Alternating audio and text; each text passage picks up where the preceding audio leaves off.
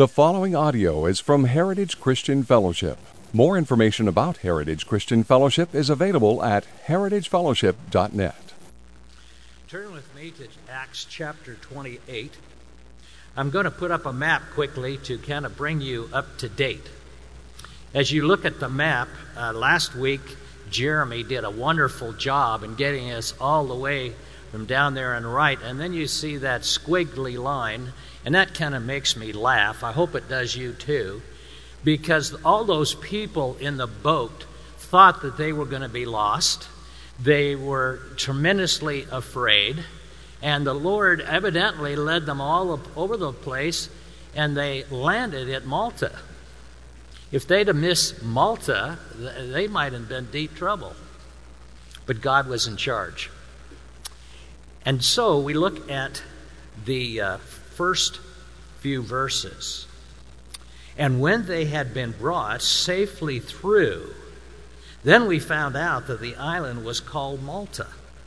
And the natives showed us extraordinary kindness. For because of the rain that had set in, and because of the cold, they kindled a fire and received us all. And when Paul had gathered a bundle of sticks and laid them on a fire, a viper came out because of the heat and fastened on his hand. And when the natives saw the creature hanging from his hand, they began saying to one another, Undoubtedly, this man is a murderer. And though he has been safe in the sea, justice has not allowed him to live. However, Paul shook the creature off into the fire and suffered no harm. But they were expecting that he was about to swell up or suddenly fall down dead. But after they had waited a long time and had nothing scene happened to him that was unusual, they changed their minds and began to say that he was a god. Can't you just imagine it? Uh, they are stopped short of the shore. The surf is going. A bunch of them can't swim. Some can.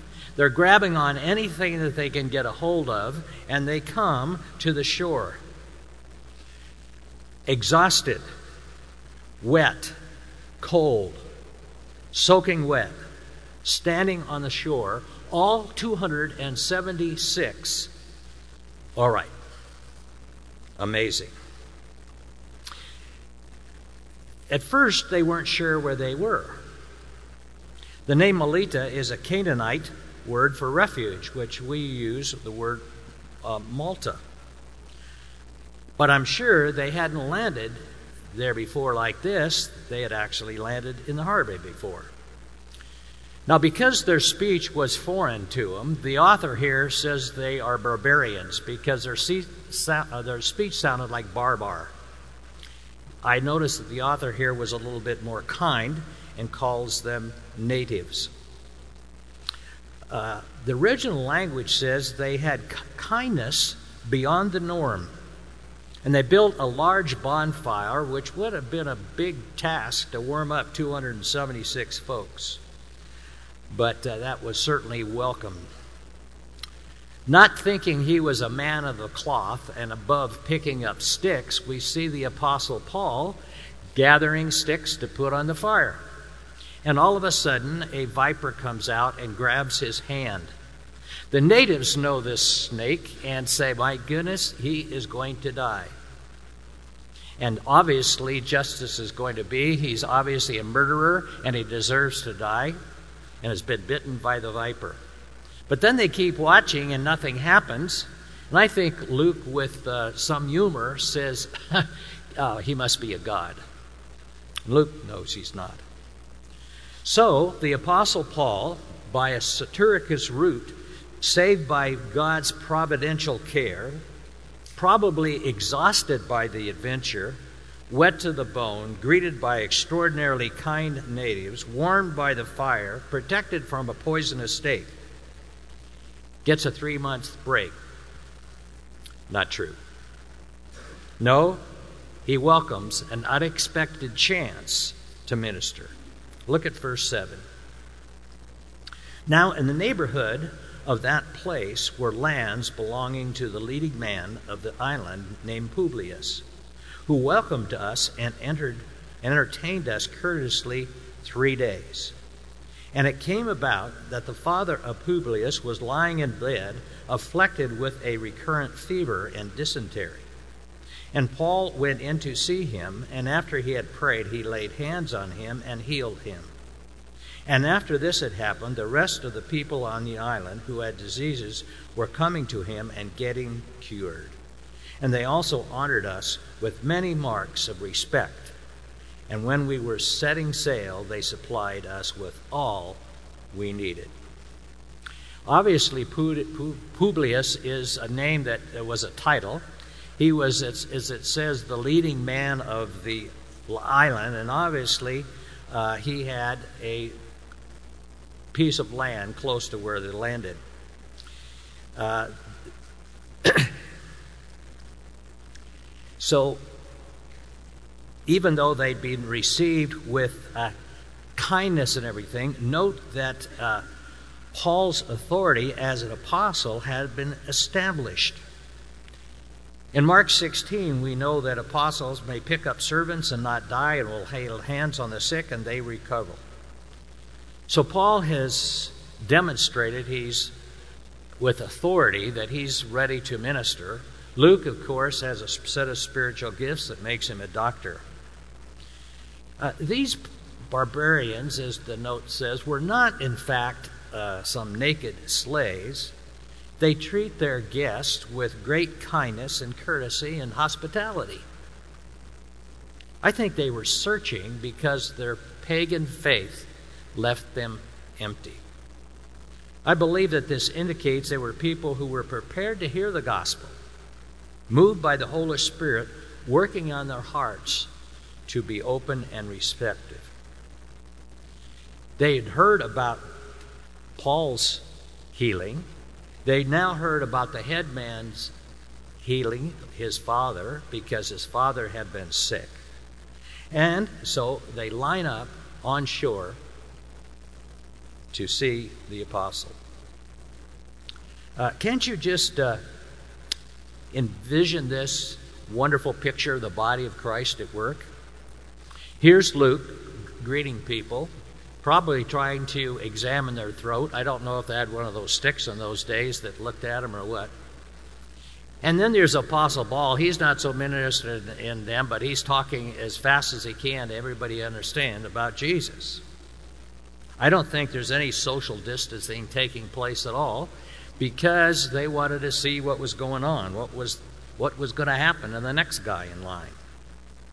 I think Paul might have been thinking of this incident when in Ephesians chapter 2 he tells us that God has prepared a set of good works for us to walk in.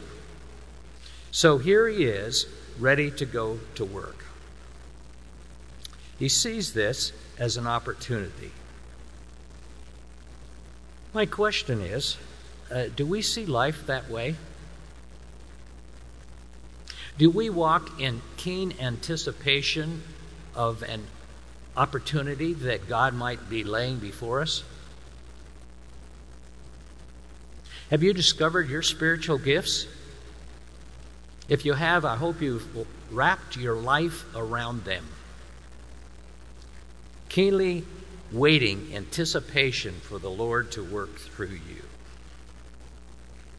You never know when the Lord might deposit you on a shore of opportunity. Well, the last lap to Rome is in verse 11. And at the end of three months, we set sail on an Alexandrian ship, which had wintered at the island, and which had the twin brothers for its figurehead. And we put up the uh, map right now, it'll help us get oriented. And after we, put in at Syracuse, we stayed there for three days. And from there we sailed around and arrived at Rhegium. A day and a day later, a south wind sprang up, and on the second day we came to Puteoli. I'm sure I should pronounce that in some Italian way, but I don't have that quite down. There we found some brethren and were invited to stay with them for seven days, and thus we came to Rome. And the brethren, when they heard about us, came up from there as far as the market of Appius, and there three inns to meet us. And when Paul saw them, he thanked God and took courage. Well, if you look at the map, you can see that the sailors were waiting, waiting for a wind from the west because then they could point to the north and go on a beam reach, the wind coming over the port side and going up. And they stop at Syracuse uh, first. Well, they'd been there for three months. And when they embarked on this uh, Alexandria ship, and you'd see Alexandria way down in Egypt, and so this was the trade route in which wheat got to Italy. In those days, uh, ships were named after their figurehead. That was the emblem on the front of the ship, on the bow. Many of them were quite decorative. In this case, the twin brothers would represent Castor and Pollux, patrons of navigation and favorite objects of a sailor's devotion. Another term, figurehead, that comes from our sailing world. Their constellation Gemini was considered a sign of good fortune in a storm. But I'm sure as this crew got aboard that they uh, weren't worried about Gemini taking care of that. Well, they anchored on the port, port uh, there of Syracuse on the east coast of Sicily. And here they spend three days. And when the wind was from the west and they got to Syracuse, it probably calmed down a little bit at night, so they probably had to stop there. And uh, it had two old harbors there, and it was the most important city of Sicily. Well, w- the wind came up, they weighed anchor, and arrived at Rhegium. As you can see on the map, it's right at the toe of Italy.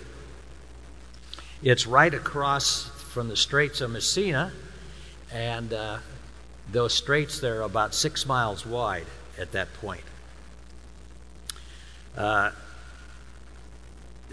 I'm sure that the, the centurion's business there in the port of Puteoli, where they sailed to next, uh, probably uh, was, I don't know, passports and visas and all that stuff. And if you brought a prisoner in, maybe it made the red tape even worse. Uh, so they're staying there seven days, and then they begin their walk to Rome uh, a few miles from Puteoli brought them to the Appian Way. And the Appian Way was the major north south route in Italy, one of the great Roman roads that the Roman uh, had put in place. A north south quarter, just like Interstate 5. But their news of the approach had already reached the Christians in Rome probably from the brothers in Puteoli who sent word up the highway gee, the apostle is coming. So there's a group that meet them. One at Appii Forum, that's the marketplace of Appius, that was 43 miles south of the capital. Another met them at Tres Tavernae, the Three Taverns, a halting place 30 miles from Rome. I think this verse was put in by Paul and said, hey, wait a minute, you're out of, out of order a little bit, but he was very encouraged on this occasion. He had longed to be in Rome for a long time. Three years earlier, he had sent them a letter called the Book of Romans. The most complete, exhaustive, wonderful proclamation of the gospel of Jesus Christ that we have. And I have a hunch that that exposition probably had changed their lives. It has some of us. In the first chapter of uh, Romans, Paul says, To all who are beloved of God in Rome, called as saints. And now the apostle is about to see the reality of what happened when he sent that book. Men and women only a small part, probably, of the body of Christ now at Rome, show up, walk that far to give him a reception. And I think, with all the misgivings he might have had at this time, he's just wonderfully refreshed to see these people coming to meet him. Probably at times they thought, well, gee, I wonder how I'll be received. But he's wonderfully received. Uh, lost my place here, but we're going to find it.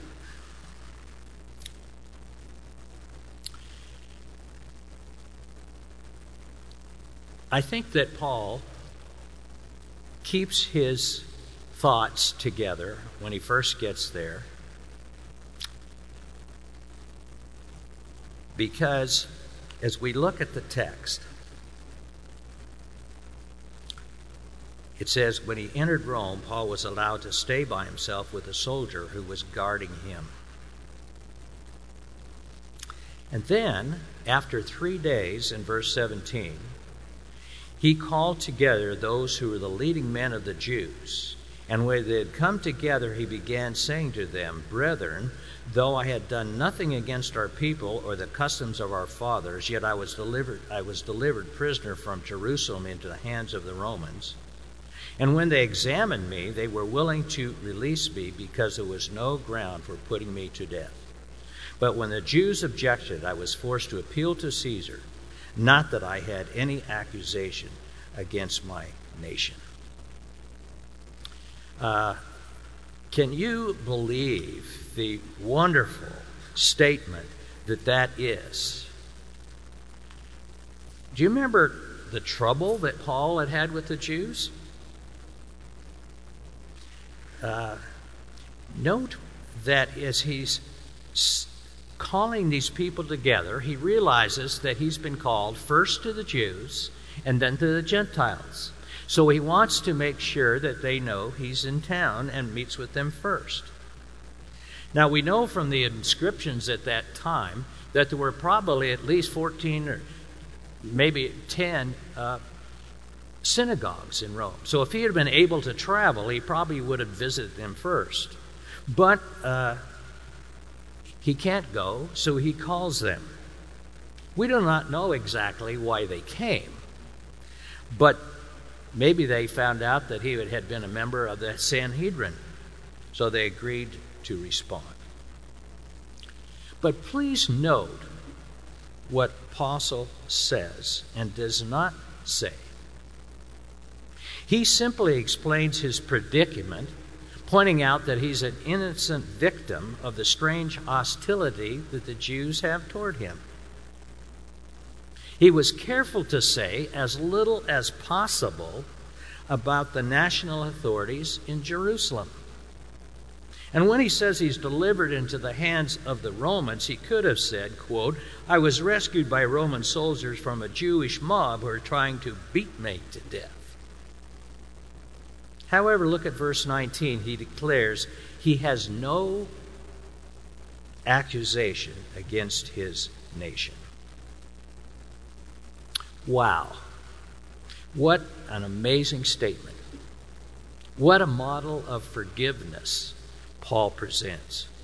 How gracious is his forgiving spirit.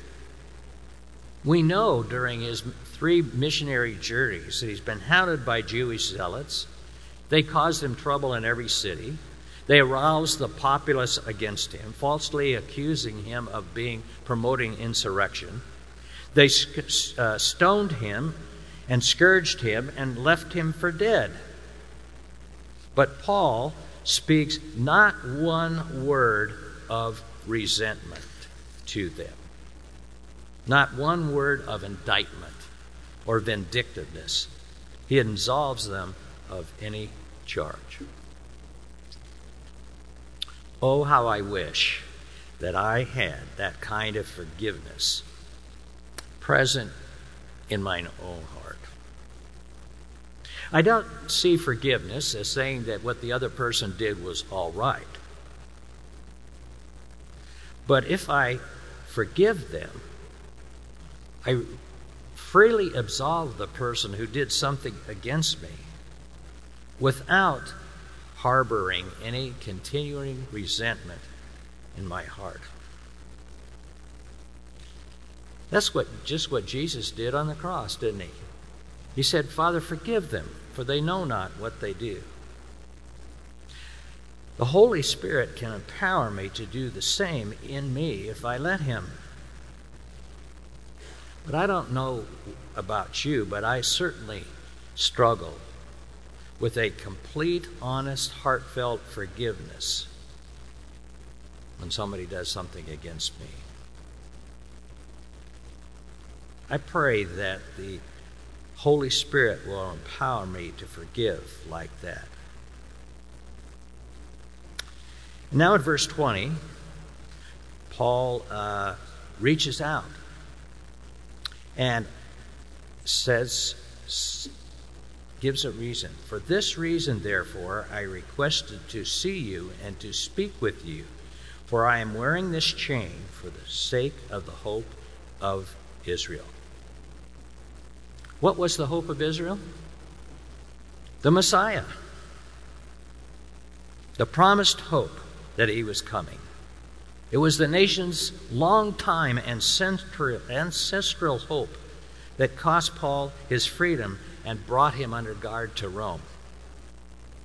And the Messiah is still the sticking point almost 2,000 years later. This is still the crucial issue in Israel it still remains a thorn in the flesh for the Jewish community. But notice at this time, uh, the Jewish leaders' response is a model of diplomacy. And they said to him, We have neither received letters from Judea concerning you, nor have any of the brethren come here and reported or spoken anything bad about you. But we desire to hear from you what your views are and then they say something very interesting. For concerning this sect, it is known to us that it is spoken against everywhere. So, no one had showed up to bring charges. Now, they could have been delayed, they could have been uh, shipwrecked like Paul had, not gotten there yet. But on the other hand, for two years, the Roman authorities keep Paul there waiting for someone to show up to accuse him.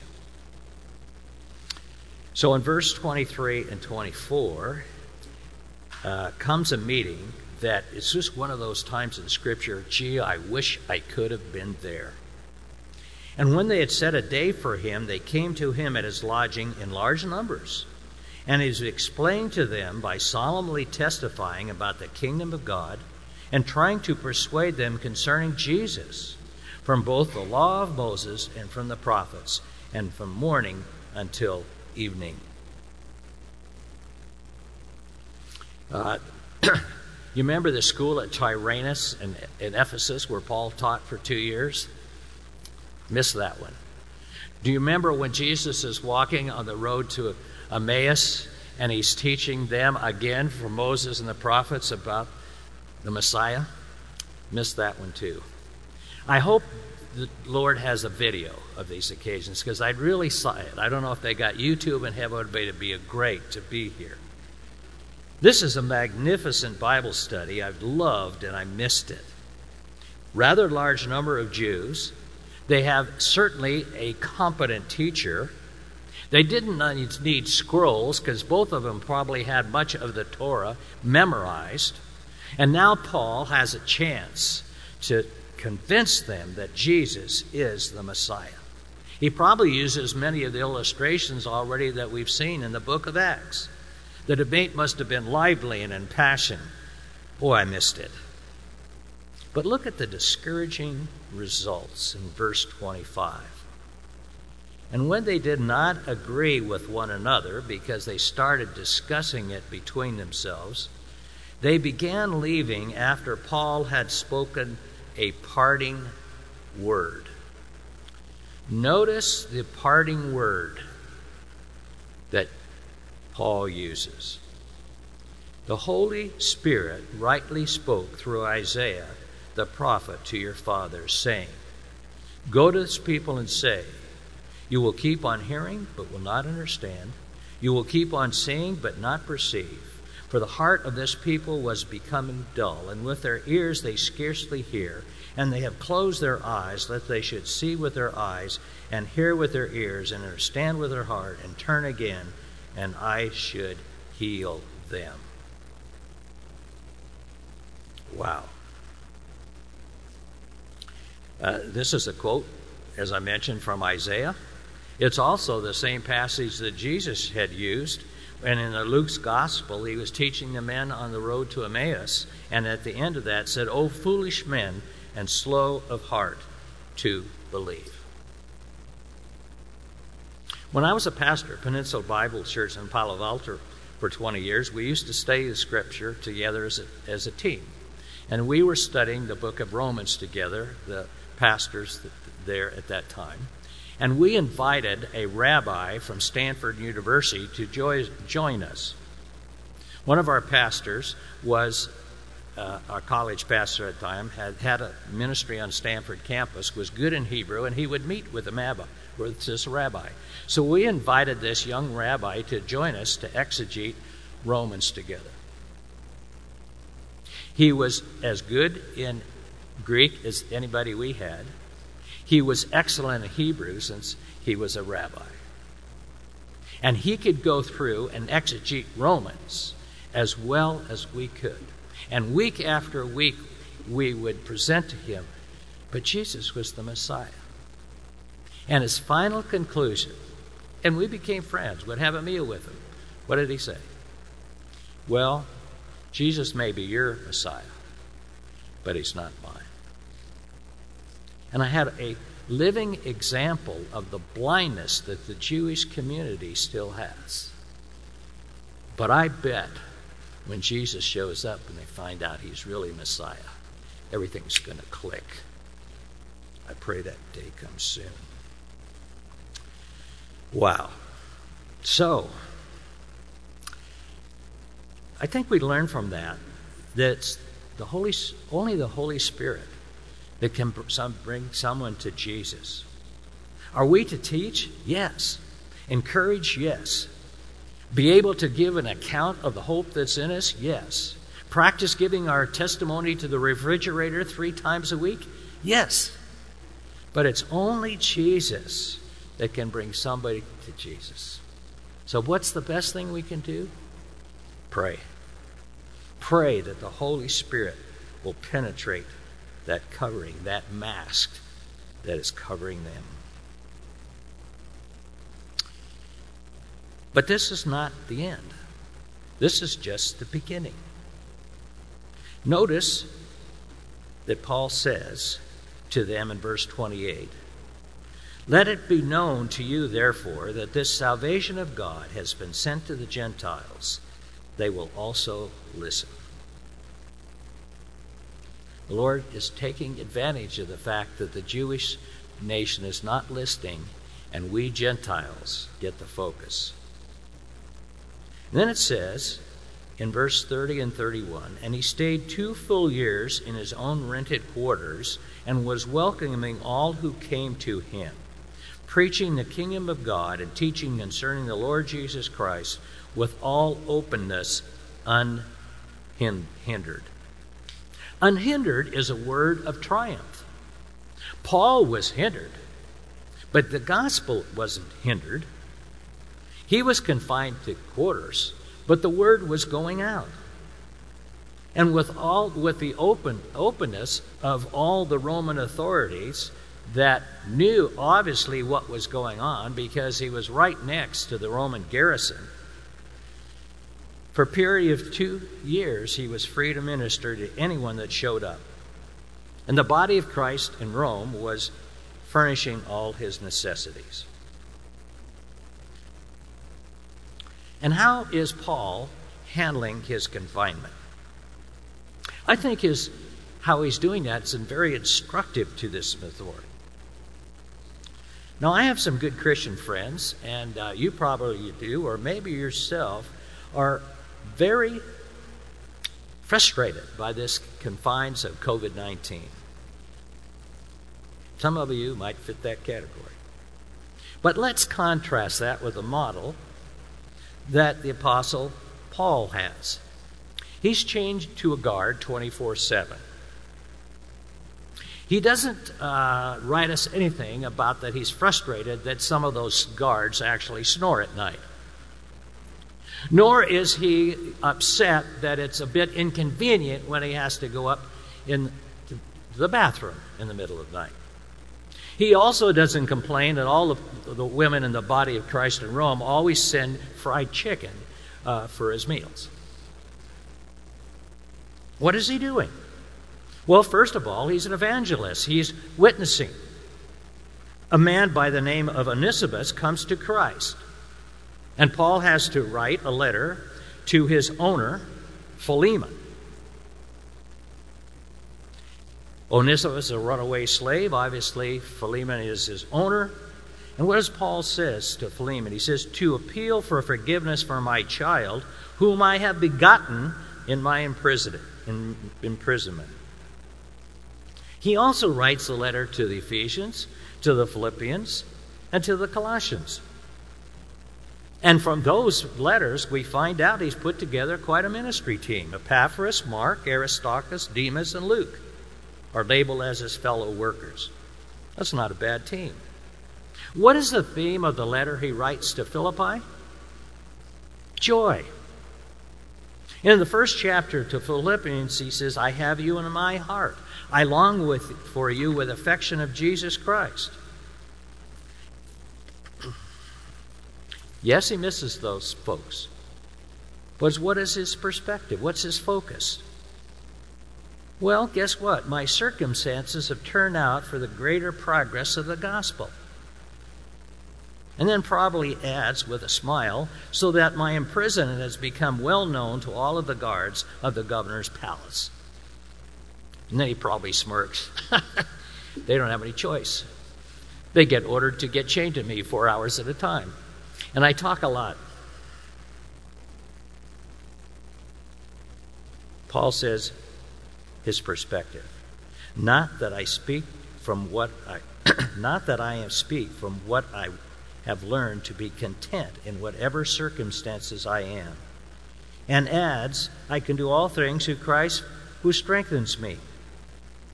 And he reminds us in the Ephesians letter that we are his workmanship, created in Christ Jesus for good works, which God prepared before him that we should walk in them. So Paul is delighted with the fact that he has this opportunity. And what is Paul's greatest contribution to the body of Christ during those two years of contentment? Letters. I don't think Paul knew at all at that time that those letters would become part of permanent scripture and they would encourage millions and millions of Christians over many years. I'm kind of fearful that some of us may let the COVID 19 opportunity pass us by. So join me in making two requests of our Lord. First, in these circumstances, show me what I need to learn about myself. How am I handling this? What am I doing about it? What's my perspective? Why is that my perspective? Second, show me the good works that you're asking me to walk into. I think the text suggests that letters are important. Uh, in my 24 years in the Army, followed by 24 years in the pastorate. But 24 years in the Army, I was gone from my wife for an extended period of time several times. For instance, uh, 12 months in Vietnam and 13 months in Korea. And what did I most cherish during that time? Letters from my wife. Not emails, didn't find her on Facebook. In fact, there wasn't any phone. The only phone call I got that entire time in Vietnam was through Mars Radio, military associated radio system that came through people who were uh, people that were running what um, ham radio system, telling me that my son had been born. That was the only call I got. But Marty did send letters. Now, at times the post office was a bit slow and mixed up, so they didn't all come nicely spaced out. They kind of came in bunches. So I had this rule look at the date on them so you make sure you read them in order. Second of all, never read more than one in a day.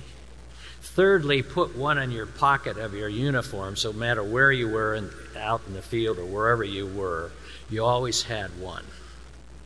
They were wonderful encouragement to me. What do you think?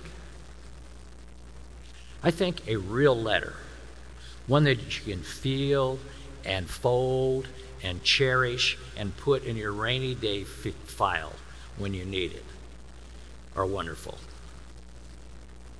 Maybe there's a letter you ought to send to someone you're unable to visit during this time. Maybe somebody that's afraid to have company.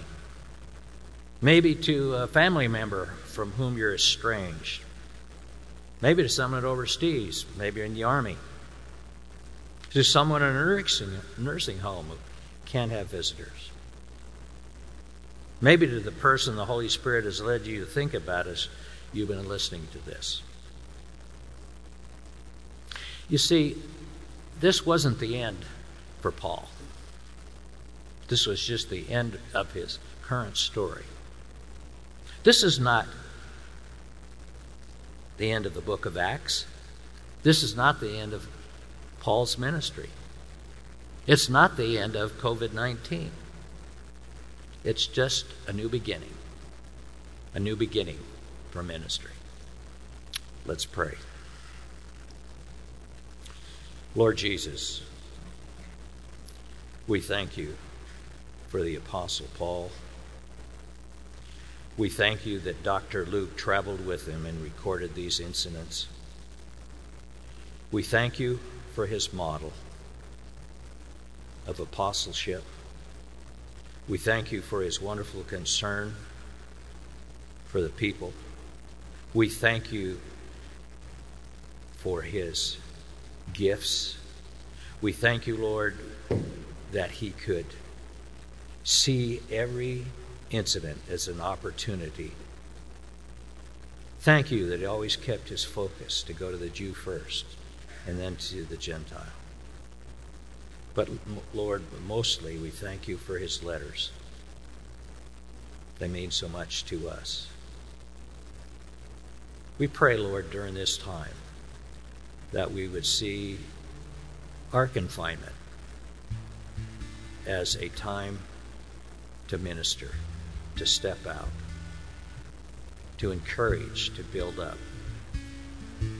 We thank you for this opportunity. In Jesus' name.